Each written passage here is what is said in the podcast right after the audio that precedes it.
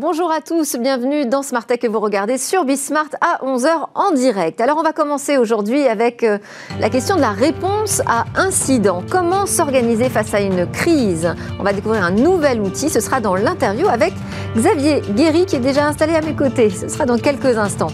Et puis au cœur de cette émission, comme tous les jeudis désormais, on fera un grand débrief de l'actualité. Certains sujets nous ont fait particulièrement réagir cette semaine, notamment tous euh, anti-Covid, l'application et sa collecte de statistiques qui a été épinglée.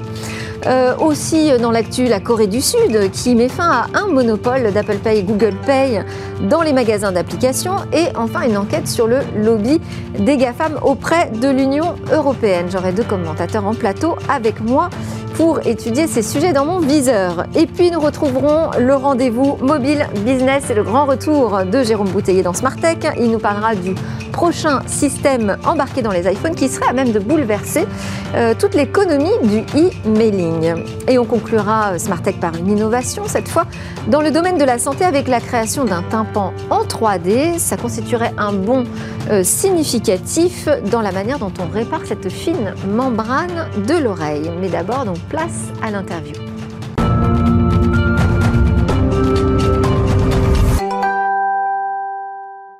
Le grand sujet de l'interview, c'est comment s'organiser face à un incident, un incident cyber en particulier, euh, qui malheureusement euh, se retrouve de plus en plus fréquemment dans le quotidien des entreprises. Bonjour, bonjour Xavier Guéry.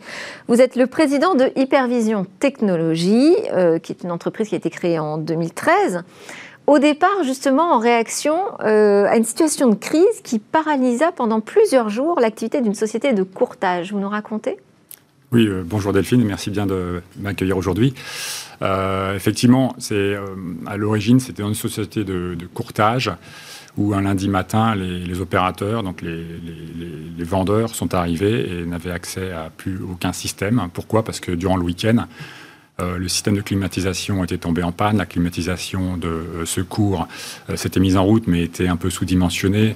Bref, il y a eu un effet boule de neige dans le sens où il y a eu un échauffement, mais comme ça a échauffé, ça a créé de la glace, la glace a fondu, ça a fait tout court-circuiter, et bref, et personne n'était tenu au courant, en gros. Donc, euh, et alors, au départ, juste un problème de climatisation fait qu'on ne peut plus travailler dans une société de courtage. Bah oui, puisque en fait, euh, la climatisation, elle était dans la salle des serveurs, euh, donc, euh, avec euh, l'échauffement de température et la création de glace, il y a eu des courts-circuits, les serveurs sont tombés en panne, la température dans la salle des serveurs a dû monter à 60 ou 80 degrés. Et là, il se passe combien de temps avant qu'on remette les choses en ordre? Alors là, il s'est passé à peu près trois jours pendant lesquels la société de courtage, en tout cas cette, cette équipe spécifiquement, n'a pas pu traiter avec ses clients, a dû envoyer les ordres de ses clients euh, à la concurrence. Vous imaginez bien qu'en termes d'image, c'est très dommageable. Oui, d'impact euh, économique aussi. Euh, donc l'idée, c'est de dire on va créer un outil qui permet de réagir efficacement en cas d'incident effectivement, c'est ça à la base. La base, c'était de se dire, ok, il y a des pannes, mais pourquoi est-ce que cette panne elle est restée complètement ignorée de tout le monde? Et que ça a euh, impacté non seulement l'activité, mais ça a aussi créé un effet boule de neige dans le sens où euh, s'il avait été euh, adressé dès le début, on aurait pu mettre en place un plan de secours, aller sur un site de secours par exemple le lundi matin, ou ce genre de choses. Donc l'idée à la base, effectivement, c'est détecter en amont les menaces potentielles et le cas échéant, mettre en place un plan de réponse automatique que nous on appelle un workflow. Donc c'est un plan de réponse automatique qui va euh, générer des, demandes, des actions, des messages. Mais comment est-ce qu'on peut imaginer quelque chose d'automatique dans des situations qui sont euh, forcément inattendues et toutes particulières? Ah bah ça c'est le c'est le la beauté par exemple de tous les plans de continuité d'activité. C'est ce que font les entreprises quand elles quand elles, euh, elles demandent à une société conseil de leur émettre un plan de continuité d'activité. La différence, c'est que jusqu'à présent, un plan de continuité d'activité, il était soit généré sous forme électronique en PDF, soit sous forme papier. Et évidemment, euh, quand une crise se déclenche, tout le monde est en panique, on ne sait pas euh, qui a le plan euh, dans, son, dans quel tiroir. Généralement, évidemment, puisque tout arrive au même moment, c'est dans le tiroir de la personne qui est en vacances cette semaine-là. Bref, l'idée derrière Youno, notre solution, c'est que les, les, points cruciaux qui sont mentionnés dans un plan de, de continuité d'activité sont transmis de façon numérisée dans notre, dans notre application. Et pour chaque cas potentiellement crucial, on, a une, réponse, un plan de réponse qui se met en route. Alors le plan de réponse, pour être tout à fait précis, c'est pas un, plan de réponse technique, hein. c'est un plan de réponse de collaboration. C'est comment coordonner les actions, les équipes Exactement. C'est ça la, beauté. C'est ça finalement la plus grande difficulté. Je vous coupe, excusez-moi, parce que ça me fait penser à l'expérience que j'avais vécue dans un, camion de simulation euh, chez IBM où euh, on était confronté à un incident. On, devait, on avait chacun des rôles attribués et euh, on devait chacun voir comment on réagissait. Il y avait la communication, les RH, le service de, de l'informatique évidemment, la comptabilité et tout ça. Et en fait, on s'est aperçu qu'on n'avait pas les bons réflexes, on ne savait pas du tout comment faire, comment réagir à un coup de fil, euh, comment faire si on avait des employés qui étaient bloqués dans un ascenseur. Tellement de situations particulières. Alors euh, c'est là où moi ma question c'est comment avec un seul outil j'arrive à répondre à toutes ces questions? Alors notre outil répond déjà à, un, problème très spécifique qui est le manque de communication à travers les différents départements d'une entreprise. Donc nous, euh, grâce à Youno, on va briser ce silo de, communication. Pourquoi? Bah, Parce que grâce à notre application mobile, tous les gens qui vont être impactés directement, indirectement, vont être tenus euh, en temps réel, ils vont être informés en temps réel et de façon automatique de l'évolution de la situation. Donc on répond au problème où on a, on a découvert qu'il y avait un problème, mais personne n'est tenu au courant. Donc là, on répond à ça. Et ensuite, euh, là où on va encore plus loin avec notre plan de réponse, c'est qu'il euh, il assigne des tâches à certains opérateurs en fonction des problèmes. Il va aussi envoyer des informations à certaines personnes qui n'auront pas, besoin de répondre, mais qui seront tenues informées de la situation. Et une fois que euh, la tâche a été assignée à une équipe bien particulière, quelqu'un au sein de cette équipe va prendre la propriété de la réponse et va aller travailler sur place pour résoudre le problème physique, par exemple. Euh, la clim est tombée en panne, donc il va aller réparer la clim. Et donc il y a un suivi et un, partage de l'ensemble des informations. Et ça, de façon automatique.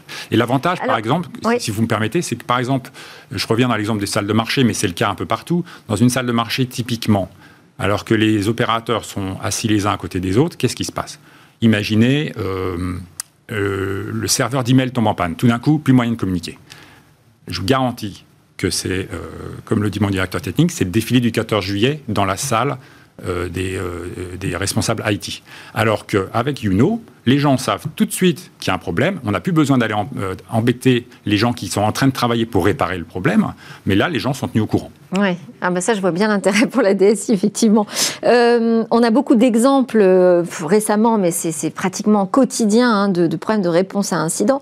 alors, vous m'avez parlé, par exemple, de, de l'incident sur les numéros d'urgence Orange. Mais ces grands groupes-là, si je prends Orange, si je prends VH, enfin, voilà, qui ont fait l'actualité, euh, ils ont forcément des plans de Euh, on, doit le penser, mais si vous regardez ce qui s'est effectivement passé chez Orange euh, début juin, les, les, opérateurs qui étaient à la réception des appels d'urgence pendant trois heures, je crois, tout d'un coup n'ont plus reçu aucun appel et surtout n'ont été notifiés d'aucun problème. Donc peut-être qu'il y avait des plans en place, mais euh, avec Youno, automatiquement, dès la détection de la panne de ces numéros d'urgence, eh ben, les, les, destinataires de ces numéros d'appel aurait été tenu au courant dès le début et aurait, pu enclencher euh, un, plan de... Bon, bah avec ça, vous allez pouvoir aller démarcher euh, Orange. On arrive à la fin de cette interview, Xavier Guéry. Je rappelle que vous êtes président donc, de Hypervision Technologie. La réponse à incident, c'est euh, sans doute la chose la plus cruciale et sur laquelle il faut s'entraîner quand on est une entreprise. Voilà, c'est l'heure de notre grand débrief. On est jeudi, on va débriefer de l'actu tech de la semaine. Mes commentateurs aujourd'hui pour ce débrief de l'ActuTech, David Lacomblette, président et fondateur du think tank La Villa Numériste, est également l'auteur de Digital Citizen aux éditions Plomb et de S'informer demain, lutter contre les fake news, édition de l'Observatoire. Bonjour, bienvenue. Alain Staron, disrupteur opérationnel, fondateur d'Amborella, vous, vous êtes auteur d'Autodisruption, la transformation digitale des produits et services de l'entreprise, édité chez Debuec Supérieur. Alors, moi, dans mon viseur cette semaine, j'avais quelques sujets. Notamment cette application Tous Anti-Covid que l'on utilise désormais euh, massivement, on va dire, euh, qui a été épinglée pour sa collecte de statistiques. C'est une fonctionnalité qui a été euh, ajoutée au mois de juin. Et là, trois chercheurs français nous disent que cette collecte peut mettre en danger euh, les propriétés de sécurité et de protection de la vie privée. Alors ce qui euh, est intéressant, c'est que euh, cette fonctionnalité est activée par défaut. Ça, c'est peut-être déjà la première chose, moi, que j'ai découverte en suivant cette actualité. Ça vous a surpris, vous aussi? Bah, Si vous retirez les statistiques et la collecte de données, il ne reste pas grand-chose hein, quand même dans tout ce anti-Covid. Le pass sanitaire. Je ne ferai pas euh, l'affront de vous demander si vous, l'avez déclenché. Euh, la réalité. Alors moi, je l'ai désactivé hier, par exemple, hein, la collecte de statistiques. La réalité, c'est que c'est assez peu utilisé, malheureusement. Euh, et effectivement, c'est tout l'intérêt que de pouvoir collecter des statistiques pour avoir une cartographie de l'évolution du virus, le prédire, le prévoir et le prévenir, et donc aider euh, le, système de santé. Et donc, si vous retirez ça, vous retirez quand même euh, une aide précieuse pour lutter contre le virus. Malheureusement, il n'a pas été assez utilisé. La réalité, c'est que ça fait pas plus mal que, Netflix. Hein. D'ailleurs, quand vous choisissez un film sur Netflix, on vous propose d'autres films euh, proches de vos goûts. Là, il faut bien savoir que vos données personnelles, on ne sait pas qui vous êtes, on ne sait pas euh, si vous avez la maladie ou pas, une fois que vous l'avez euh, déclaré. Et c'est bien tout l'intérêt du cahier de rappel je ne vois pas beaucoup d'établissements non plus l'utiliser. Alors là, là tout à fait, je vous rejoins absolument, euh, David Lacomblette, c'est qu'il euh, y a des applications bien plus indiscrètes euh, que tous anti-Covid, qui font moins attention. Ce qui est vrai, c'est que là, on est sur une appli gouvernementale, avec des promesses, des garanties, et que donc la moindre faille dans le système, quand même, nous, nous fait réagir à l'instant. En fait, c'est ça qui est intéressant, c'est que anti-Covid, c'est gouvernemental. C'est une émanation du politique, de nos gouvernants. Et on est soudain beaucoup plus précautionneux que si c'est euh, notre fameux Facebook, Netflix ou n'importe quel réseau social qui est une entreprise privée. Et moi, ça m'interpelle, honnêtement, parce que pour quelle raison on a moins confiance dans nos gouvernants que dans les entreprises commerciales? Pour quelle raison? Il faudrait réfléchir à ça en termes de protection démocratique versus en termes de risques encourus. Est-ce que nous sommes une dictature? Est-ce que nous sommes euh, en Afghanistan? Est-ce que euh, voilà, ou est-ce qu'au contraire, on est dans une démocratie protégée Et en fait, le vrai sujet, c'est moins ça que ce qui advient de, notre manière de penser à la suite de ce que font les entreprises privées. Alors, euh, que, pour être tout à fait précis sur euh, ce qu'ont mis en lumière euh, ces, trois chercheurs, c'est que les statistiques donc, incluent un, journal d'événements qui est très très détaillé, qui enregistre la plupart des actions qu'on réalise dans cette application. Et alors, en croisant l'ensemble de ces événements du journal, on pourrait en déduire des données personnelles et comme tout cela arrive sur un serveur, il pourrait y avoir des fuites de données. Alors ils disent quand même que les risques sont relativement très très faible, mais c'est vrai qu'en tant que euh, veilleur technologique, on se dit peut-être que là, cette appli qui veut tout faire, dans laquelle on a ajouté énormément de fonctionnalités, il faut essayer de la repenser techniquement. Alors c'est vrai que d'un point de vue statistique, même l'anonymisation profonde fait que, euh, en cherchant bien, en recoupant, on peut retrouver le joueur de golf fin fond euh, de la presqu'île d'Ouessant. Faut-il encore y mettre des moyens colossaux? Et que cela ait un intérêt. Euh, donc euh, effectivement, euh, ce sont des technologies sur lesquelles un continent comme le nôtre doit, doit investir mm. pour promettre à, nos concitoyens. Et c'est vrai qu'en Europe, on a une exigence sur la protection de ces données, ce qui ne nous empêche pas effectivement d'en laisser mm. à loisir et, le cœur vaillant sur tous les réseaux sociaux. moi, j'appelle à être vigilant sur toutes les autres applis. Hein. sachant que sachant qu'on a aussi démontré qu'il suffit de six flux de données. Ouais on fait converger six flux de données, on sait exactement qui est qui et qu'est-ce qu'il fait. Donc si, ça, va très très vite.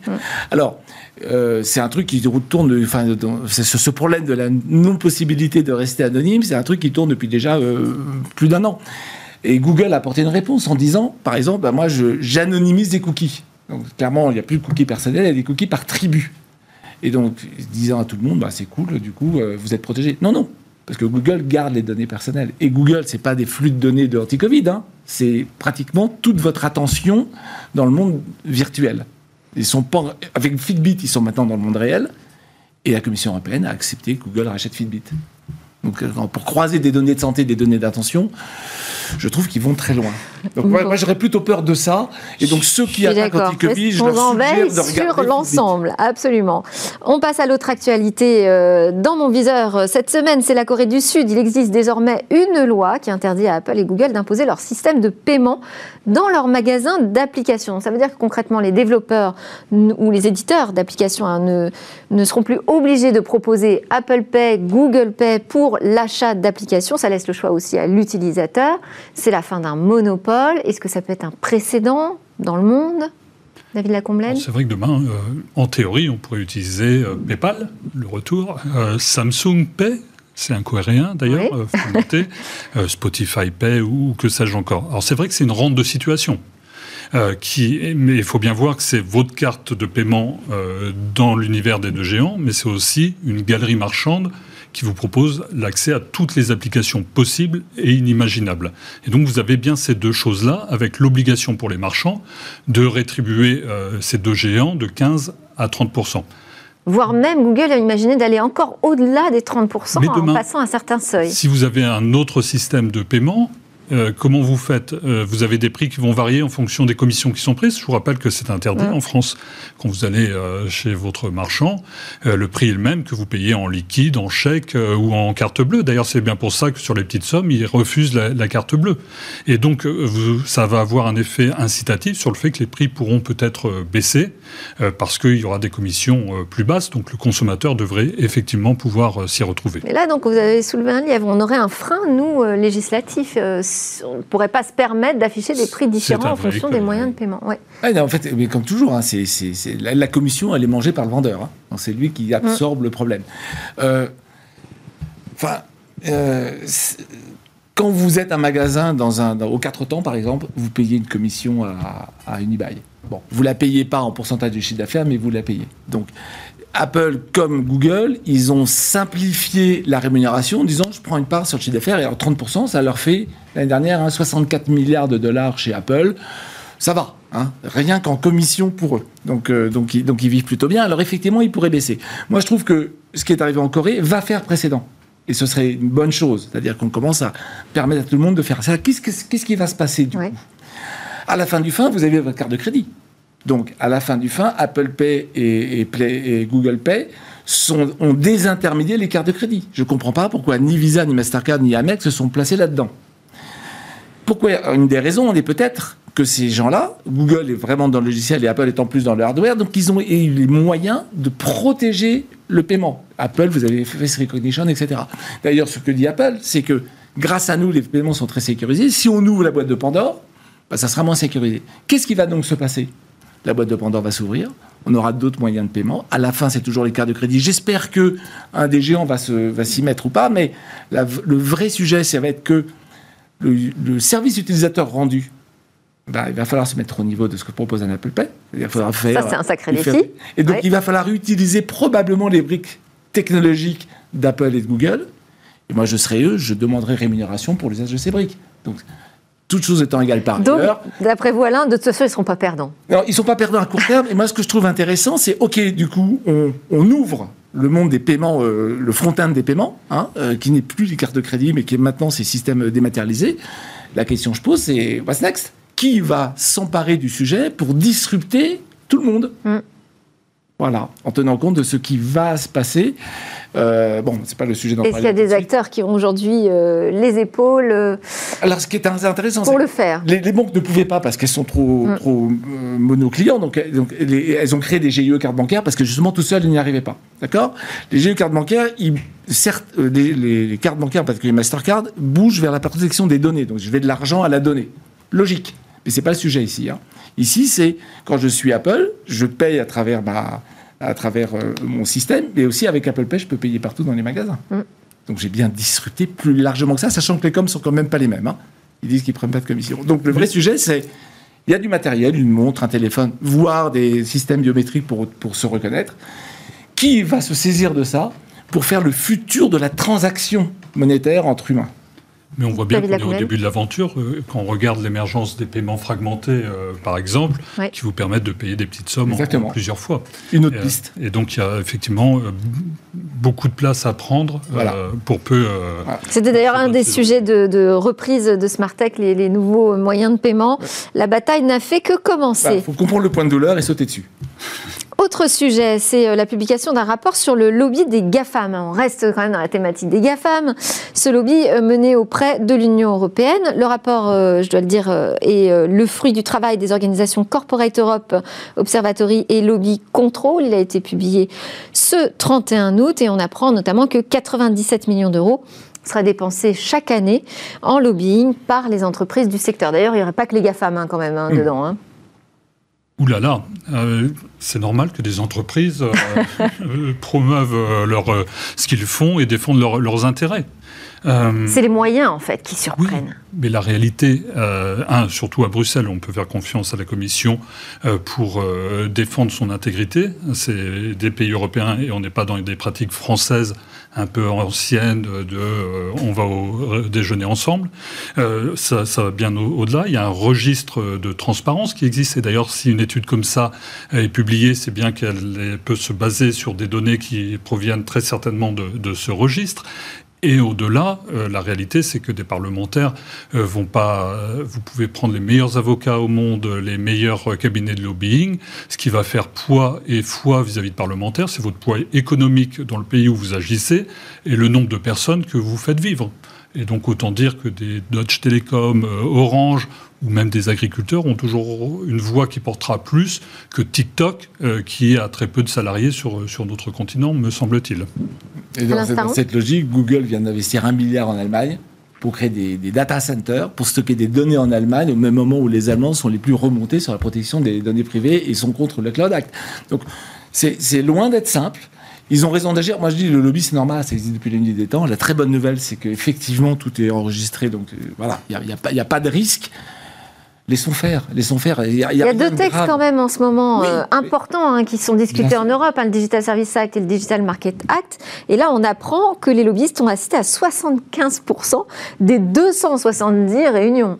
sur le sujet à la Commission. Oui, mais quand vous regardez la consultation qui est faite sur euh, l'intelligence artificielle Act, c'est 300 euh, avis qui ont été publiés au cours euh, de, l'été. Euh, et donc 300, autant dire que ce ne sont pas que des big tech hein, qui ont répondu. Il y a des associations, il y a des entreprises euh, de services publics également. La Villa Numéris y a répondu avec le groupe La Poste, par exemple. Et, donc on peut avancer avec des solutions européennes, des nouvelles idées européennes, tout en étant accompagné dans ces discussions avec les GAFAM.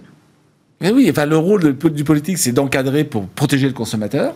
Il publie des textes les entreprises se défendent, mais après, elles, appliquent. Hein.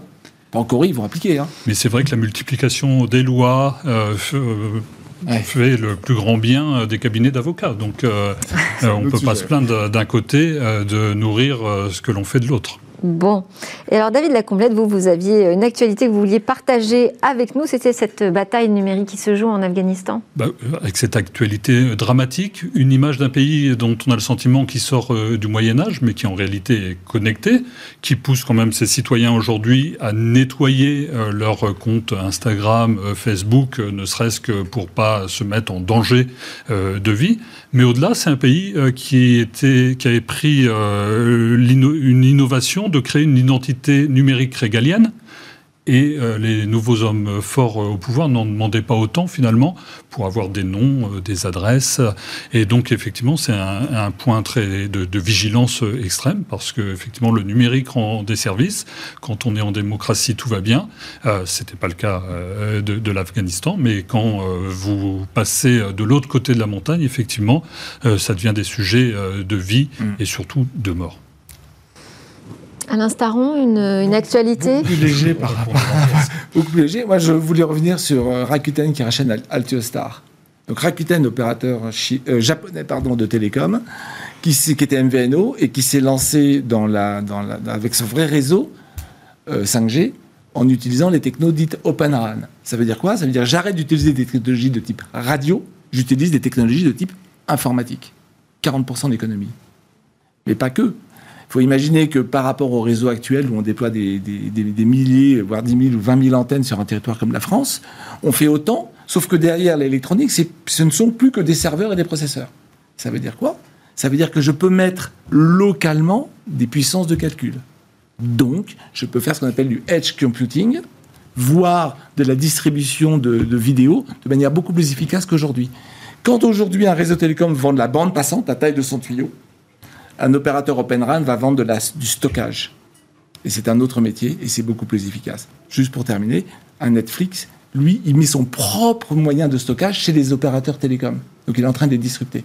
Donc je ne peux que féliciter le fait qu'Altiostar, donc qui est un des géants de l'Open RAN, alors je sais qu'il y a des opérateurs européens qui regardent, je peux qu'encourager les opérateurs européens à foncer sur cette disruption du métier d'opérateur télécom qui va passer de la douche j'envoie des données à la baignoire, je stocke des données, ce qui est quand même beaucoup plus efficace. Il faut le faire. Enfin, il y avait la bataille du contenu aussi. Hein. Ah, c'est le coup d'après. Mais bon. Merci beaucoup à tous les deux, David Lacomblette, président de la Villa Numéris, et Alain Staron, fondateur d'Amborella, pour vos éclairages sur euh, cette ActuTech de la semaine. On continue euh, Smart Tech, mais on va marquer une courte pause et après on se retrouve par les mobile business.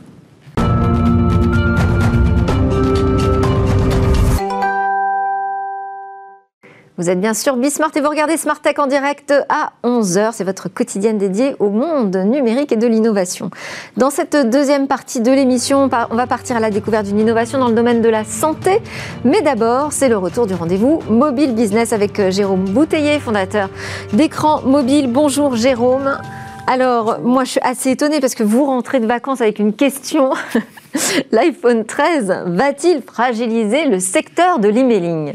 Effectivement, il y a des choses qui vous tracassent quand même. Oui, hein. bonne, question. Euh, Apple devrait lancer dans quelques jours hein, son nouvel iPhone, l'iPhone 13, ainsi qu'un nouveau système d'exploitation iOS 15, hein, qui devrait, comme d'habitude, introduire quelques nouveautés en matière de, de, protection de la vie privée. Alors, l'une des principales innovations, c'est le blocage des pixels invisibles dans Apple Mail, le logiciel de courrier électronique présent par défaut euh, sur l'iPhone. Et ces pixels de tracking sont utilisés par les professionnels de l'emailing euh, pour avoir des informations sur les taux d'ouverture hein, des newsletters, mais également pour récupérer euh, la géolocalisation ou le comportement des internautes euh, sur des sites web.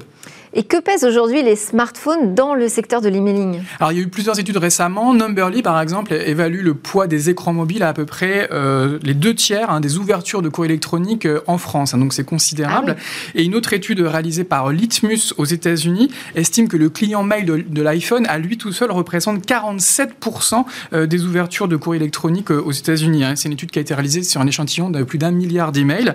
Si on additionne l'iPhone, l'iPad et le Mac, on arriverait à pratiquement 61% des ouvertures qui seraient potentiellement impactées par la mesure d'Apple. Donc ça a vraiment bougé dans ce secteur. Et alors concrètement, quel serait euh, l'impact pour les pros de l'emailing, l'arrivée de cette iOS 15 Alors on l'a dit, donc les professionnels risquent de ne plus pouvoir s'appuyer sur les taux d'ouverture hein, pour évaluer euh, l'efficacité de leurs emailing. Ils vont pouvoir quand même poursuivre euh, la mesure sur les taux de clics ou les taux de conversion. ils devront également peut-être renoncer à la personnalisation du contenu des emails sur la base de ces ouvertures et également renoncer à toutes les interactions qui étaient liées au, ciblage ou au reciblage sur des sites web euh, liés à ces, ouvertures. C'est des difficultés qui pourraient d'ailleurs pousser certains professionnels du marketing à abandonner euh, progressivement l'emailing au profit d'autres environnements comme le mobile messaging qui ne sont pas basés sur les cours électroniques mais sur le SMS ou le RCS et le numéro de téléphone mobile. Et quelles seraient les conséquences? On peut évaluer ces conséquences financières? Alors, euh, en France, hein, le, SNCD, l'ex-syndicat national de la communication directe, estime que 60 000 entreprises aujourd'hui ont recours à l'emailing. Ça, ça a représenté plus de 143 milliards de mails commerciaux envoyés en, 2020, en hausse de 12%. Et en termes financiers, ça représente à peu près 110 millions d'euros. Euh, pour mettre les choses en perspective, c'est quatre fois moins hein, que le mobile messaging, environ 400 millions. Et c'est euh, infime hein, par rapport au poids de la publicité digitale évaluée par le SRI a plus de 6 milliards d'euros euh, en France en 2020. Euh, il faut aussi avoir conscience que l'impact d'iOS 15 ne se sentira sans doute pas en 2021, puisque le déploiement a lieu vraiment en toute fin d'année. Par contre, en 2022, on peut sans doute anticiper un impact négatif hein, sur ce marché de l'emailing. Donc on voit encore une nouvelle fois Apple qui s'apprête à bousculer un marché. Oui, on se rappelle au lancement de l'iPhone Steve Jobs, hein, en personne qui avait déclaré la guerre hein, au, format flash euh, d'Adobe, qui avait du coup euh, disparu. Plus récemment, toujours ce même Apple qui avait déclaré la guerre aux, cookies publicitaires, aux cookies tiers avec ITP dans Safari, et ce qui pourrait également euh, conduire à la disparition de cet outil. Et là, à nouveau, Apple qui déclare la, guerre à, l'emailing et, et, au pixel de, tracking. Alors, c'est des initiatives qui, qui, sont diversement accueillies. Il y a les autorités de qui applaudissent hein, parce qu'elles soutiennent un peu le, combat d'Apple en matière de protection de la vie privée. D'autres autorités de régulation, peut-être plus euh, euh, orientées sur les questions économiques et les questions de, concurrence, par contre, euh, grincent un petit peu des dents et s'agacent hein, de ces initiatives qui clairement déstabilisent le marché et contribuent in fine à renforcer le contrôle des GAFA. Je ne sais pas si ce sont des conséquences qui sont euh, prises en compte d'ailleurs euh, pendant les réflexions. Hein. Je, crois que ça l'est désormais. Mm. Bon, on enchaîne avec euh, d'autres news business dans le mobile. On va parler de smishing. Alors, smishing, je ne sais pas comment on le dit, mais enfin bon, c'est des faux SMS. C'est ça, en fait. C'est le, phishing hein, par SMS. Et il y a eu cet été deux hommes qui ont été arrêtés en région parisienne, hein, qui ont été mis en examen fin août pour avoir organisé une vaste escroquerie de, de smishing visant à récupérer les coordonnées bancaires de la victime en se faisant passer pour euh, la sécurité sociale. Alors, selon les premiers éléments de l'enquête, les, deux les deux escrocs exploitaient 25 ordinateurs, 77 téléphones mobiles, des centaines de cartes SIM, et ils auraient euh, escroqué pour plus de 100 000 euros auprès de centaines hein, de victimes. on rappelle aujourd'hui que le SMS, ça reste malheureusement un format qui est parfois euh, victime d'usurpation d'identité de l'émetteur, et il y a des entreprises comme, comme SEM hein, qui recommandent désormais aux marques d'adopter les, les verified SMS qui permettent de certifier l'émetteur, et donc in fine de d'éviter ce type d'escroquerie. Oui, oui, ça, c'est des fonctionnalités qui euh, peuvent être amenées être à, se développer, c'est clair. Mm. Euh, autre sujet, c'est euh, la carte vitale. On reste un peu dans le domaine de la santé, de la sécurité sociale. La carte vitale, elle devrait arriver, elle aussi, dans nos smartphones en octobre. Tout à fait. Alors, c'était une initiative qui avait été lancée il y a, il y a pile deux ans. Hein, et aujourd'hui, le, journal officiel a publié début août donc une, un décret. Donc, on devra avoir les premières applications concrètes qui arriveront en octobre dans une dizaine de départements, parmi lesquels la Loire-Atlantique, le Nord, la Sarthe, la Seine-Maritime ou encore Paris. Euh, donc concrètement, on saisira son numéro de carte vitale, on fera un selfie de son visage, on fera aussi une vidéo de, sa carte, on devrait pouvoir l'utiliser sur son smartphone. Alors c'est à peu près acquis sur les smartphones Android. Par contre, il y a évidemment toujours un, questionnement. Est-ce que ce sera également disponible sur l'iPhone? On sait qu'aujourd'hui, Apple bloque hein, l'utilisation du NFC pour son propre usage, mais il y a de plus en plus de pression de la part euh, de la sécurité sociale, de la part aussi de la RATP, de la SNCF ou tout simplement des banques pour euh, une ouverture hein, de ce système. Donc rendez-vous en octobre pour en savoir plus. Et on termine avec plus de 28 000 antennes 5G qui sont déjà déployées en France. Oui, c'est un déploiement euh, finalement très rapide, hein, puisque la 5G, ça date de, cet hiver, un hein, début de l'année. Et selon euh, l'ANFR, l'Agence nationale pour les fréquences, aujourd'hui, 28 000 antennes, donc 5G, euh, se déployées à travers la France. pour mettre les choses en perspective, il y a 54 000 antennes aujourd'hui qui, qui, qui, diffusent aussi de la 3G, de la 2G et, de la 4G.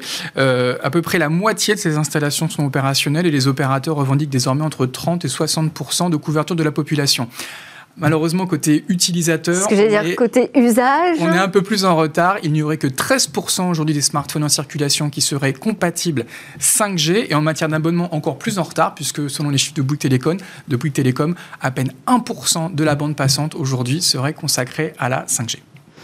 Alors ça dépend peut-être des opérateurs, mais euh, je ne désespère pas euh, d'organiser un talk sur ce sujet de la 5G, le développement des usages euh, et aussi des nouveaux réseaux, puisque finalement la mue n'est pas encore tout à fait terminée. Merci beaucoup Jérôme Bouteiller pour ce retour avec la chronique Mobile Business. Je rappelle que vous êtes fondateur d'Écran Mobile. On vous retrouve donc dans à peu près 3-4 semaines. À suivre dans Smart Tech, on va parler donc de la santé à l'intérieur de nos oreilles avec demain des tympans artificiels.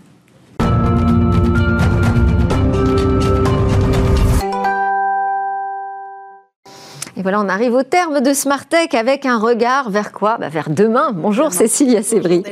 Donc vous allez nous présenter cette euh, innovation euh, dans le secteur de la santé qui pourrait révolutionner la manière dont on soigne le tympan. Oui, ici on parle d'une solution pour reconstruire le tympan. C'est assez impressionnant. Alors d'abord, je vous propose un, rapide cours de SVT et un petit rappel parce ça que peut être nécessaire. Ça peut être nécessaire. Alors le tympan, c'est une membrane euh, assez mince qui dirige le son dans l'oreille et surtout qui sert eh bien euh, de bouchon pour ne pas laisser entrer les bactéries. Et il arrive cette membrane eh bien qu'elle soit blessée blessé et qu'il y ait un trou à l'intérieur. à la suite de quoi? À la suite, par exemple, d'une explosion ou à la suite d'un traumatisme ou alors d'infections chroniques qui arrivent souvent. En fait, des millions de personnes dans le monde sont concernées par cette pathologie. Alors, quand un tympan ne guérit pas tout seul, parce que c'est pas toujours le cas, on pratique ce qu'on appelle, alors je prends mes notes, une tympanoplastie reconstructive. En fait, il s'agit d'utiliser un tissu sur le patient euh, qui est au niveau des tempes et de le mettre à l'intérieur du trou. Le problème, c'est que... Comme une greffe, Exactement, c'est une greffe, c'est ça. Sauf que le tissu, évidemment, n'est pas le même. En général, il y a beaucoup d'échecs, même si les techniques d'endoscopie sont modernes. Les échecs sont nombreux. Le tissu ne reconduit pas le son de la même façon pas comme le tympan et il ne reste pas forcément en place euh, comme greffon. Donc c'est pas la meilleure solution aujourd'hui. On n'a pas de bonne solution. Et donc là, on a des chercheurs quand même qui ont trouvé une autre option plus, ont trouvé intéressante. Oui, c'est ça, des chercheurs américains, donc je le disais, euh, principalement du West Institute. Et en fait, ils ont travaillé sur des cas très particuliers, sur les patients, les blessés euh, des attentats de Boston, des bombardements du marathon de Boston en 2013. En travaillant sur ces patients, ils ont eu une idée fabriquer de toutes pièces un tympan artificiel. Pour ça, il y a l'impression 3D, évidemment, aujourd'hui. Alors, cette techno, elle s'appelle Phonograft. C'est un implant imprimé en matériaux biosourcés et biodégradables. Et c'est très important, vous allez comprendre pourquoi. Surtout, il n'est pas lisse, d'abord. Il a une légère forme circulaire, hein, avec euh, des rainures. Et ça, ces formes radiales, elles vont permettre de reproduire le tissu de la membrane, vous le voyez à l'image, euh, du tympan euh, naturel. Hein. L'idée, c'est de l'imiter. Ça va permettre aussi l'impression 3D de fabriquer un implant sur mesure en fonction de la blessure. Alors cet implant, il va être placé à l'intérieur du tympan, il va d'abord le reboucher, évidemment, mais ensuite il y a une deuxième fonction, il va accompagner le tympan dans sa propre régénération. Puisqu'il est biodégradable, petit à petit, il va disparaître quand le tissu du tympan naturel, lui, va reprendre sa juste place pour guérir tout seul. C'est assez impressionnant. Il y a eu des études euh, précliniques sur des animaux qui ont été faites et qui ont été réussies. Le son est reconduit quasiment à la perfection, en tout cas beaucoup mieux que les greffons, c'est sûr, et les oreilles se guérissent euh, à terme tout seul. Alors, la prochaine étape pour la société qui s'appelle Bacon Bio, c'est le rassemblement de tous ces scientifiques, et eh bien c'est de déposer une demande à la FDA américaine pour mettre en service son produit. Et donc, si tout va bien, si elle est acceptée, ça va arriver très vite, hein, a priori. Euh, d'ici 2022, on pourra soigner ces patients avec un tympan artificiel. Alors, ça va coûter une fortune, non? Parce que si c'est fait vraiment sur mesure. Oui, mais l'impression 3D, ça permet aujourd'hui euh, de, réduire les, de réduire les énormément. Euh, voilà, avec des matériaux biodégradables en plus et biosourcés. Euh, donc c'est un plus aussi pour une industrie propre. Parfait, merci beaucoup Cécilia Sévry. On espère que ce tympan artificiel se dépêchera d'arriver aussi euh, en Europe, puisque pour l'instant c'est une autorisation aux États-Unis qui est en cours. On vous retrouve demain Cécilia pour parler de l'espace. Quel sera votre sujet dans le grand rendez-vous? Alors on va parler de la fusée Vega et du New Space avec une entreprise qui s'appelle Unseen Labs et qui envoie toute seule ses satellites et qui a utilisé la fusée Vega d'Ariane Space hein, euh, pour envoyer son dernier satellite. Donc des entreprises françaises dans le New Space, ça va être intéressant. Et moi je vous retrouve euh, demain pour la grande interview où nous conjuguerons un peu tous les temps euh, avec l'écrivain, économiste et président de Positive Planète Jacques Attali.